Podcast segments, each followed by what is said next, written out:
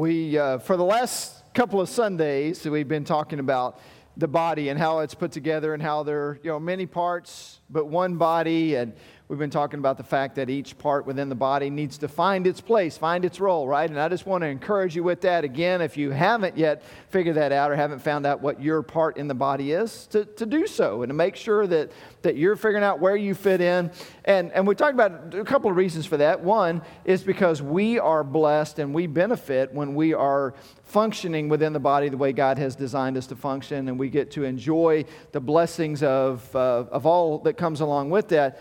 But we also pointed out the fact that the body needs you as well. And the body needs the different parts to be plugged in and doing what they do in order for the body to function the way it, it's supposed to but at the end of uh, 1 Corinthians chapter 12, there was a verse that we didn't get to last time, and it's a great lead in to chapter 13, where we're going to spend some time today. I think you'll recognize 1 Corinthians 13, and it may be the first time you've heard it, not at a wedding ceremony in a little while, because we always read it at weddings, but, uh, but it really was written for the body of Christ. But let me just read verse 31, backing up to the end of chapter 12. It says, Now eagerly desire the greater gifts. That's an interesting statement, isn't it? Because all of chapter 12 is all about how every gift is equally important, right?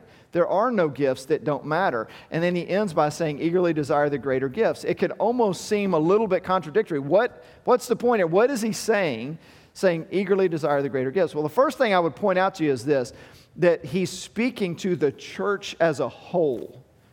He's telling the church to desire those greater gifts, not any individual, but the church. And so, really, the point is not, hey, I should seek a certain gift or something uh, for myself, but that the church, and he just comes off talking about, you know, gifts uh, like apostles and prophets and all those kinds of things.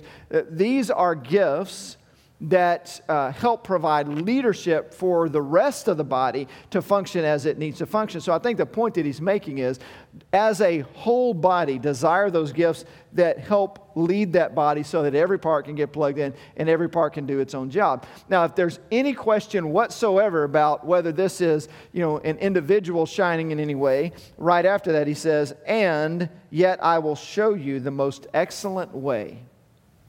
So here's really uh, what it's supposed to be all about is this most excellent way. Let's read about that. And this is our, our main text for today 1 Corinthians 13. If I speak in the tongues of men or of angels, but have no love, I am only a resounding gong or a clanging cymbal. If I have the gift of prophecy and can fathom all mysteries and all knowledge, and if I have faith that can move mountains, but I do not have love, I'm nothing. If I give all I possess to the poor and give over my body to hardship that I may boast, but I do not have love, I gain nothing. Love is patient. Love is kind. It does not envy. It does not boast. It is not proud. It does not dishonor others. It is not self seeking. It is not easily angered. It keeps no record of wrongs. Love does not delight in evil, but rejoices with the truth. It always protects, always trusts, always hopes, always perseveres. Love never fails. But where there are prophecies, they will cease. Where there are tongues, they will be stilled. Where there is knowledge, it will pass away. For we know in part and we prophesy in part, but when completeness comes, what is in part disappears. When I was a child, I talked like a child. I thought like a child. I reasoned like a child. When I became a man, I put the ways of childhood behind me. For now we see only a reflection as in a mirror, but then we shall see face to face. Now I know in part, then I shall know fully, even as I am fully known. And now these three remain faith, hope, and love. But the greatest of these is love. Now, I, I love that he starts off this whole section of Scripture by making the point that you could be the most talented person in the world and if you don't have love, it really doesn't matter. In fact, this is really a shot at those that were put up on a pedestal in Greek culture. Greek orators were really some of the most highly respected people. They, would come into town, they would uh, come in with great fanfare and they would uh, pass out you know, flyers, information. They would find a public gathering place where they could go. People would come and they would give them a little bit of a, a rousing uh, type of a speech, and it was intended to whet their appetite so that they would want to come back for more. But they were, they were highly um, uh, respected, but also held to a very high standard of rhetorical skills. And it was a big deal in that culture to be a respected orator. And yet, listen to what Paul says. And knowing that helps us understand what he's saying here. He says, If I speak in the tongues of men or even of angels, but do not have love, I'm only a resounding gong or a clanging cymbal. He said, Look, the, these, these people that you think are so valuable because they're so eloquent in the things that they have to say, if you don't have love, that doesn't matter. And then he goes on, he says, it's not just about those that are really gifted, but even the spiritual gifts. Even the gifts that we've been talking about in chapter 12, he lists some of them. I could have the gift of prophecy, fathom all mysteries and all knowledge, and have faith that can move mountains. But he says, if I don't have love, none of that matters. I'm nothing. So here's really the, the, the, the first kind of main idea of what he's getting at today is that love matters more than gifts or abilities. Love is more important than how gifted you are, what talents that you have. And you know, we are reminded here once again that, that God is more concerned about what is inside of us than he is what comes out of us. I mean, what comes out is an overflow of what's inside to begin with, but God is more concerned about the heart. He's not just concerned about things that we do for Him, He is concerned about uh, who we are. He's concerned about our, our love inside of us. In Matthew chapter 22, you may recall Jesus was asked a question. He was asked a question What is the most important commandment? And you remember his answer? This is a great opportunity if Jesus wanted to emphasize okay, here's something really important that you need to do for God. This is the absolute perfect setup for that. Okay, Jesus, let's hear it. Let's hear what we're supposed to do. And so many of us in our culture, we're all about doing, right? I got to have my checklist and do this and do that. And if I do for God, God will be pleased. Well, what did he say? Let's read it together. Matthew 22, 37 through 40. Jesus replied, Love the Lord your God with all your heart with all your soul and with all your mind. This is the first and greatest commandment. And the second is like it love your neighbor as yourself. All the law and the prophets hang on these two commandments. Guys, let that phrase sink in for a minute. All the law and all the prophets, I mean, everything that has been taught about God from the very beginning up until this point, Jesus says, I can summarize all of that. It, it really all boils down to love. You need to love God and you need to love people. Everything revolves around that. I mean, just let the enormity of that sink in a little bit. Just how important it is in God's eyes that we love the way He wants us to love. Here's really kind of the, the, the bottom line for me as I look at this. What are we to be about as a church? And, and, and our mission statement as a church comes out of this. Here's what we're about we're about connecting people to God and each other. That's, that's what we're seeking to do. And that really flows out of what Jesus had to say here love God and, and love your neighbor as yourself. Connect people to God, connect people to each other. Um, that's what we're all about. But, but, but love has to be at the center of that. It's not just about things that we do, it's about um, what's in the heart. And here's the thing once we love God the way we should, and once we love people the way we should, all this other stuff is going to fall into place. I mean, we've been talking for the last two Sundays about you know, finding your place in the body, serving and, and doing your part. Well, here's, here's the deal, guys. If, if we really love God like we're supposed to, we're going to want to serve God. There's going to be a desire to, to worship Him through service. If we really love people the way that we are called to love people, then we're going to want to plug in and do our part to minister to other people as well. And so, really, it's an overflow. All the doing stuff flows out of a heart of love for God and for people. And that's what chapter 13 is all about, is just making sure uh, that we understand what's most important. Have you ever been in a position where you have done the right thing, but not out of a heart of love? I have. That happens all the time, right? There are things that, that we do that we know maybe it's the right thing to do. And, you know, sometimes that's just part of life, right? But that's not nearly as fulfilling for us personally, and it's not nearly as much of a blessing to other people as when we do something out of a heart of love. You know, we're, we're motivated by uh, a love for something and it flows out. Of, you know the difference in this, right? If you're dealing with somebody who's doing something that they love and they're really motivated by that, as opposed to somebody that's just you know, doing a job that they have to do and probably don't have much of a spirit of love about it. There's a big difference there, and we know the difference internally as well.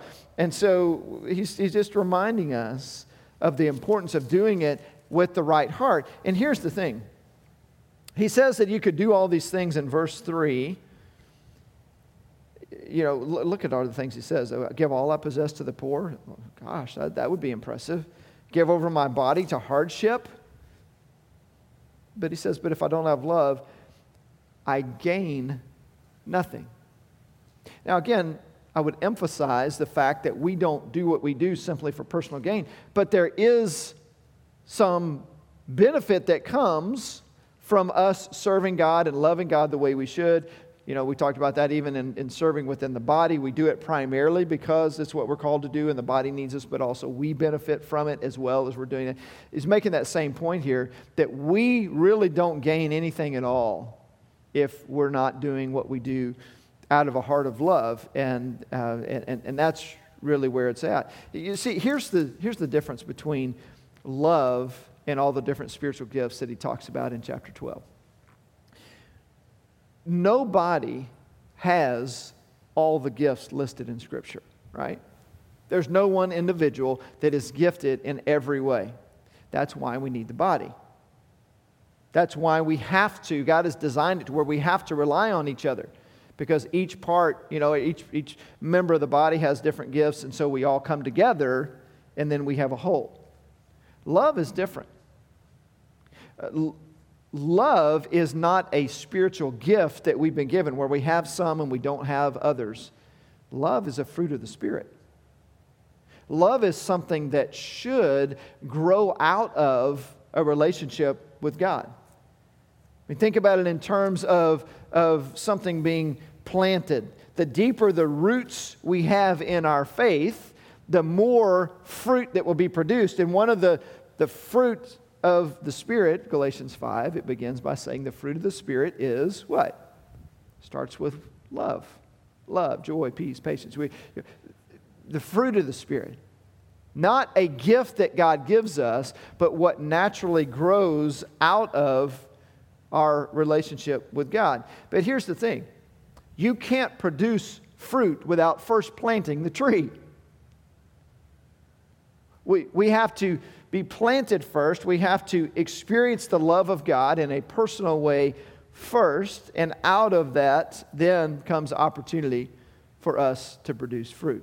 You know, the goal for, for every Christian should be to re- for, for God to be reflected in us and through us, for basically for God to live through us. That's what we're about, right? Getting ourselves out of the way and allowing God to live through us. So the goal as a believer should be that when I see you, I don't see you, but I see the character of God living through you. And the same as you look at me, you see the character of God living through me. So then that should ask, cause us to ask the question well, how will we know if the character of God is living through us? What is God's character? And let me point you, although there are a lot of different ways that we can answer that, here's one of them that is primary 1 John 4 8. In 1 John 4 8, it says, Whoever does not love does not know God. Why? Because God is love. God is love. That's, that's the definition of, of who God is. And so it makes sense to say if God's going to express himself through us, then that's going to come out in the form of love because God is love. In fact, if you continue on the next couple of verses right after those in 1 John 4, this is how God showed his love among us. He sent his one and only Son into the world that we might live through him. This is love. Not that we loved God but that he loved us and sent his son as an atoning sacrifice for our sins. This is love. It says, not that we love God, but that he loved us. So here's my question, but this is a really important question. Do you know the love of God? I'm not asking you, do you know about the love of God? I'm not asking if you can explain it to me, describe it to me. I'm not even asking if you can quote Bible verses or maybe teach a lesson about the love of God. I'm asking you the question do you know the love of God in a personal way? Because in order for us to really love, we need to experience love first. That means that we start by coming to grips with just how much God loves us.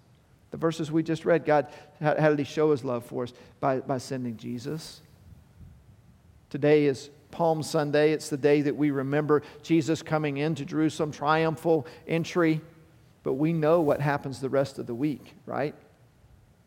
We know that Jesus is about to be betrayed, he's about to be arrested, he's going to be crucified. He's going to give up his life. He's going to have to go through this torment of the Father turning away from him, and he just screams out, My God, my God, why have you forsaken me? I mean, this is what is coming through the rest of, of Holy Week. But thankfully, that's not the end of the story. I mean, Jesus did die in our place for our sins, but he rose from the dead.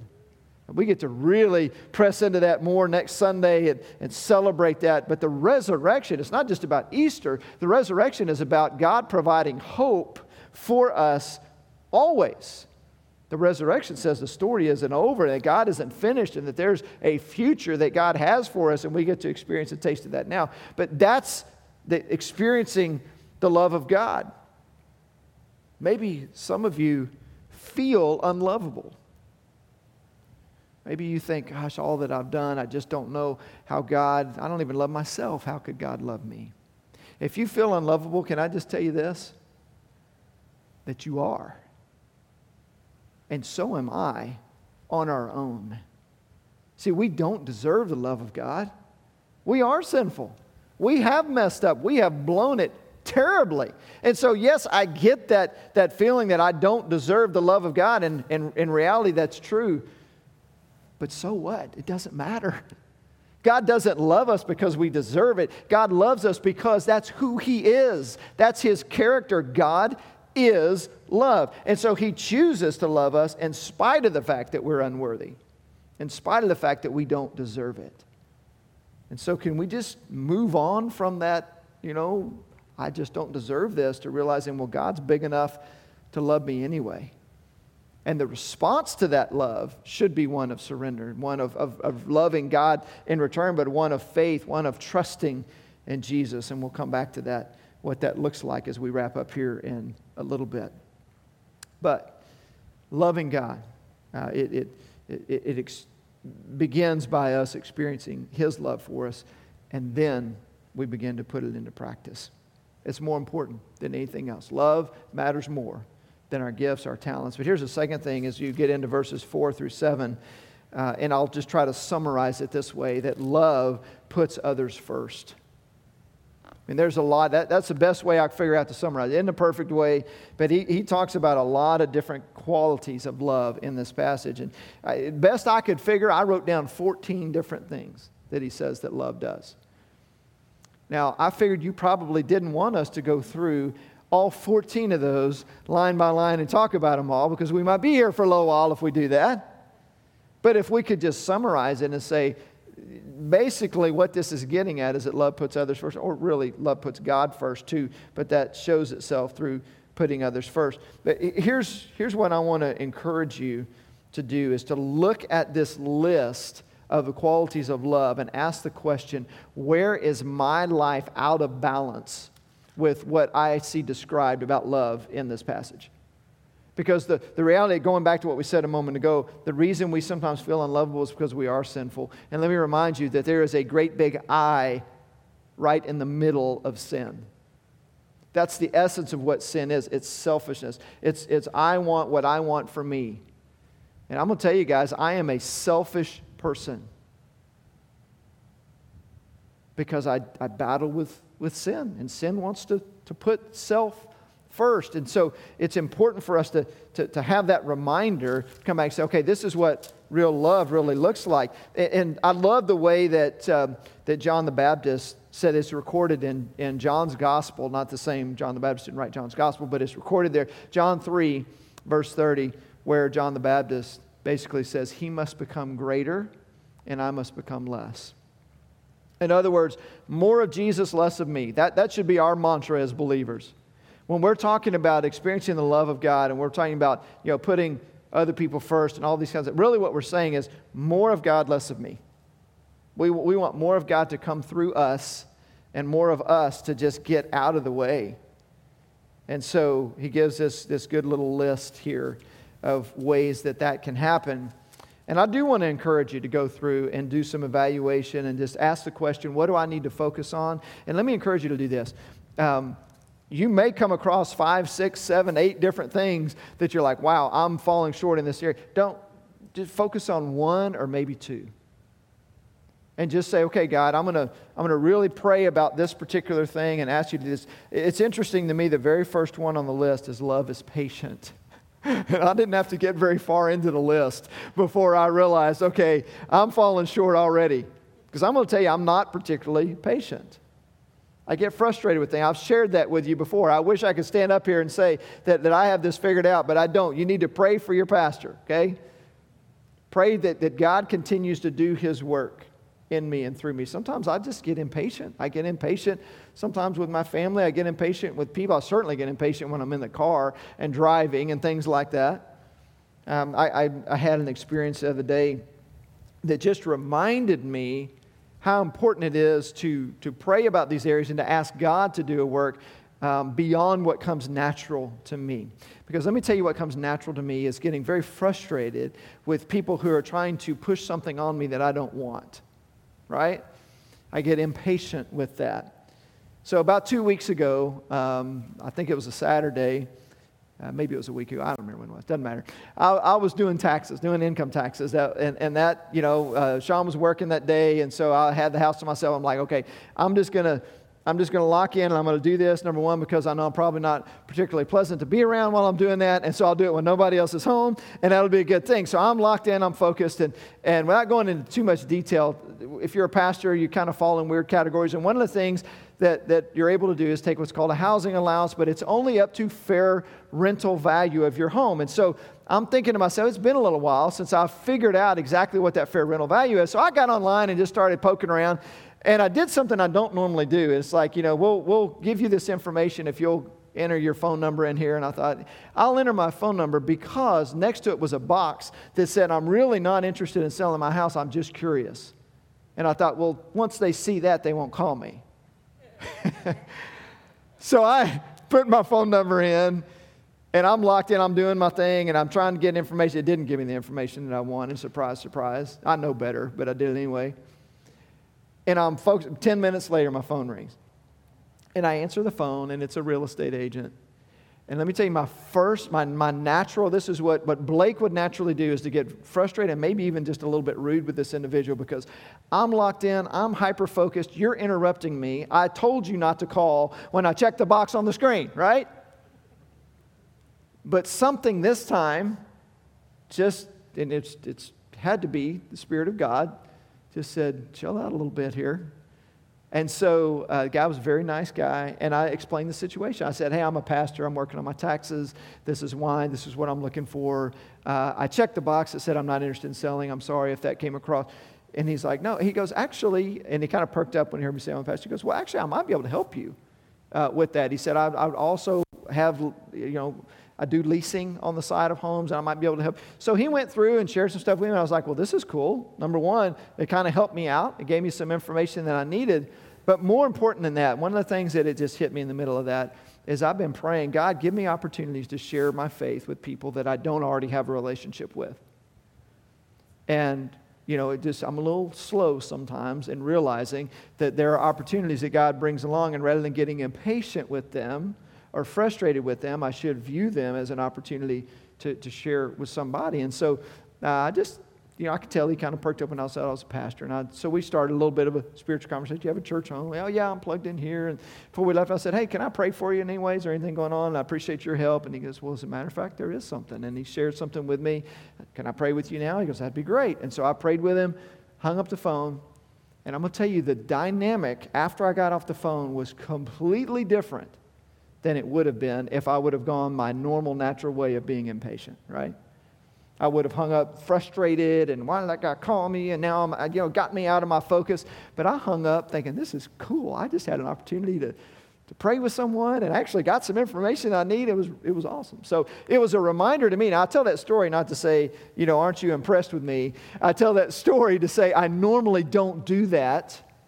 And it reminded me why it's so important to pray and to let the love that, that needs to come through us express itself in the ways that, that it talks about in Scripture. I, I need that. And I suspect that you do too. And so, I, what I want to encourage you to do is to go through this list and just look at it and say, okay, there might be something here that just jumps out to me that I realize, God, I need to pray over this and I need to focus on what that area is in my life uh, that you want to do. All right, let's move on to one more, and we'll wrap up with this. Uh, let me read verse 8 once again. Verse 8, after talking about all these different ways that love expresses itself, it says, Love never fails. But where there are prophecies, they will cease. Where there are tongues, they will be stilled. Where there is knowledge, it will pass away. Here's the last thing I want to remind us of, and that is that love endures forever. Love does endure forever. The, the rest of the verses right after this, he's clearly talking about the difference between what we experience right now in this life and what we will experience in eternity. And he says things like, you know, uh, we see now dimly as in a mirror, which, by the way, if it helps us, you might think, well, you know, sometimes I don't clean my mirrors and they get a little dingy, but it's really not that hard to see myself. No, a mirror in that time was, was really nothing more than polished metal. And so they would take metal and polish it up as much as they could and try to get somewhat of a reflection, but it wasn't a clear reflection like you would get in glass or a mirror that we would have nowadays. And so he's saying you can kind of get a little idea, but it's not as clear as it will be when. He's, he's clearly talking about when we are in heaven. You know, when this life is over and when we are experiencing eternity with God in heaven, at that point, now all of a sudden everything becomes very clear. But here's the interesting thing why does he say at the end of this chapter in verse 13, it says, And now these three remain faith, hope, and love, but the greatest of these is love.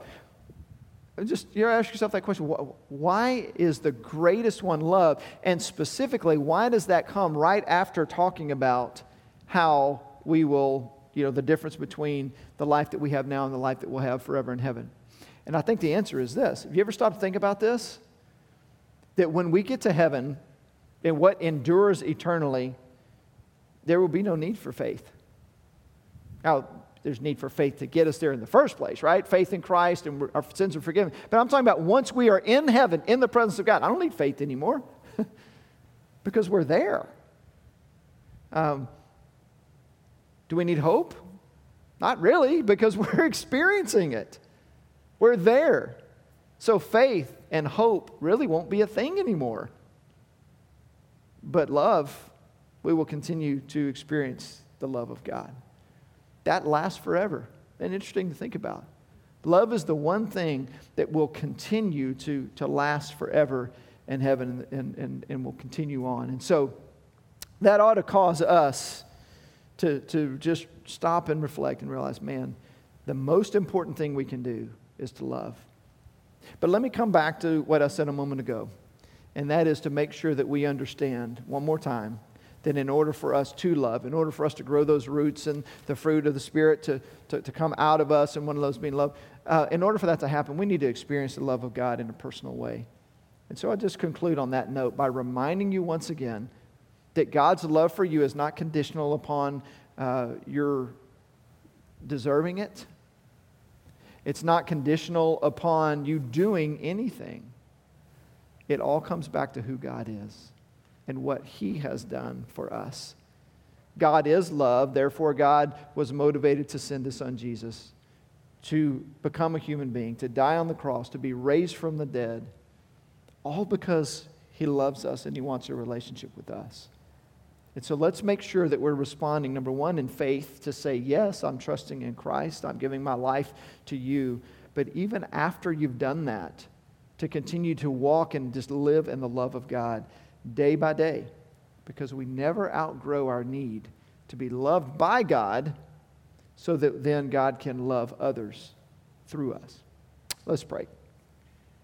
Lord, we're, we're just amazed by your love. We're amazed at the way that you love us unconditionally, undeservedly, but we're grateful. Lord, as we prepare for Easter week, we certainly um, are, are just in awe of the ultimate expression of love the cross, the empty tomb. Um, God, thank you. And I pray that really more than anything else, that we would know your love and that that would come through us. Lord, that what is inside of us would come out, and that would be you and your love. And we ask it all in Jesus' name. Amen.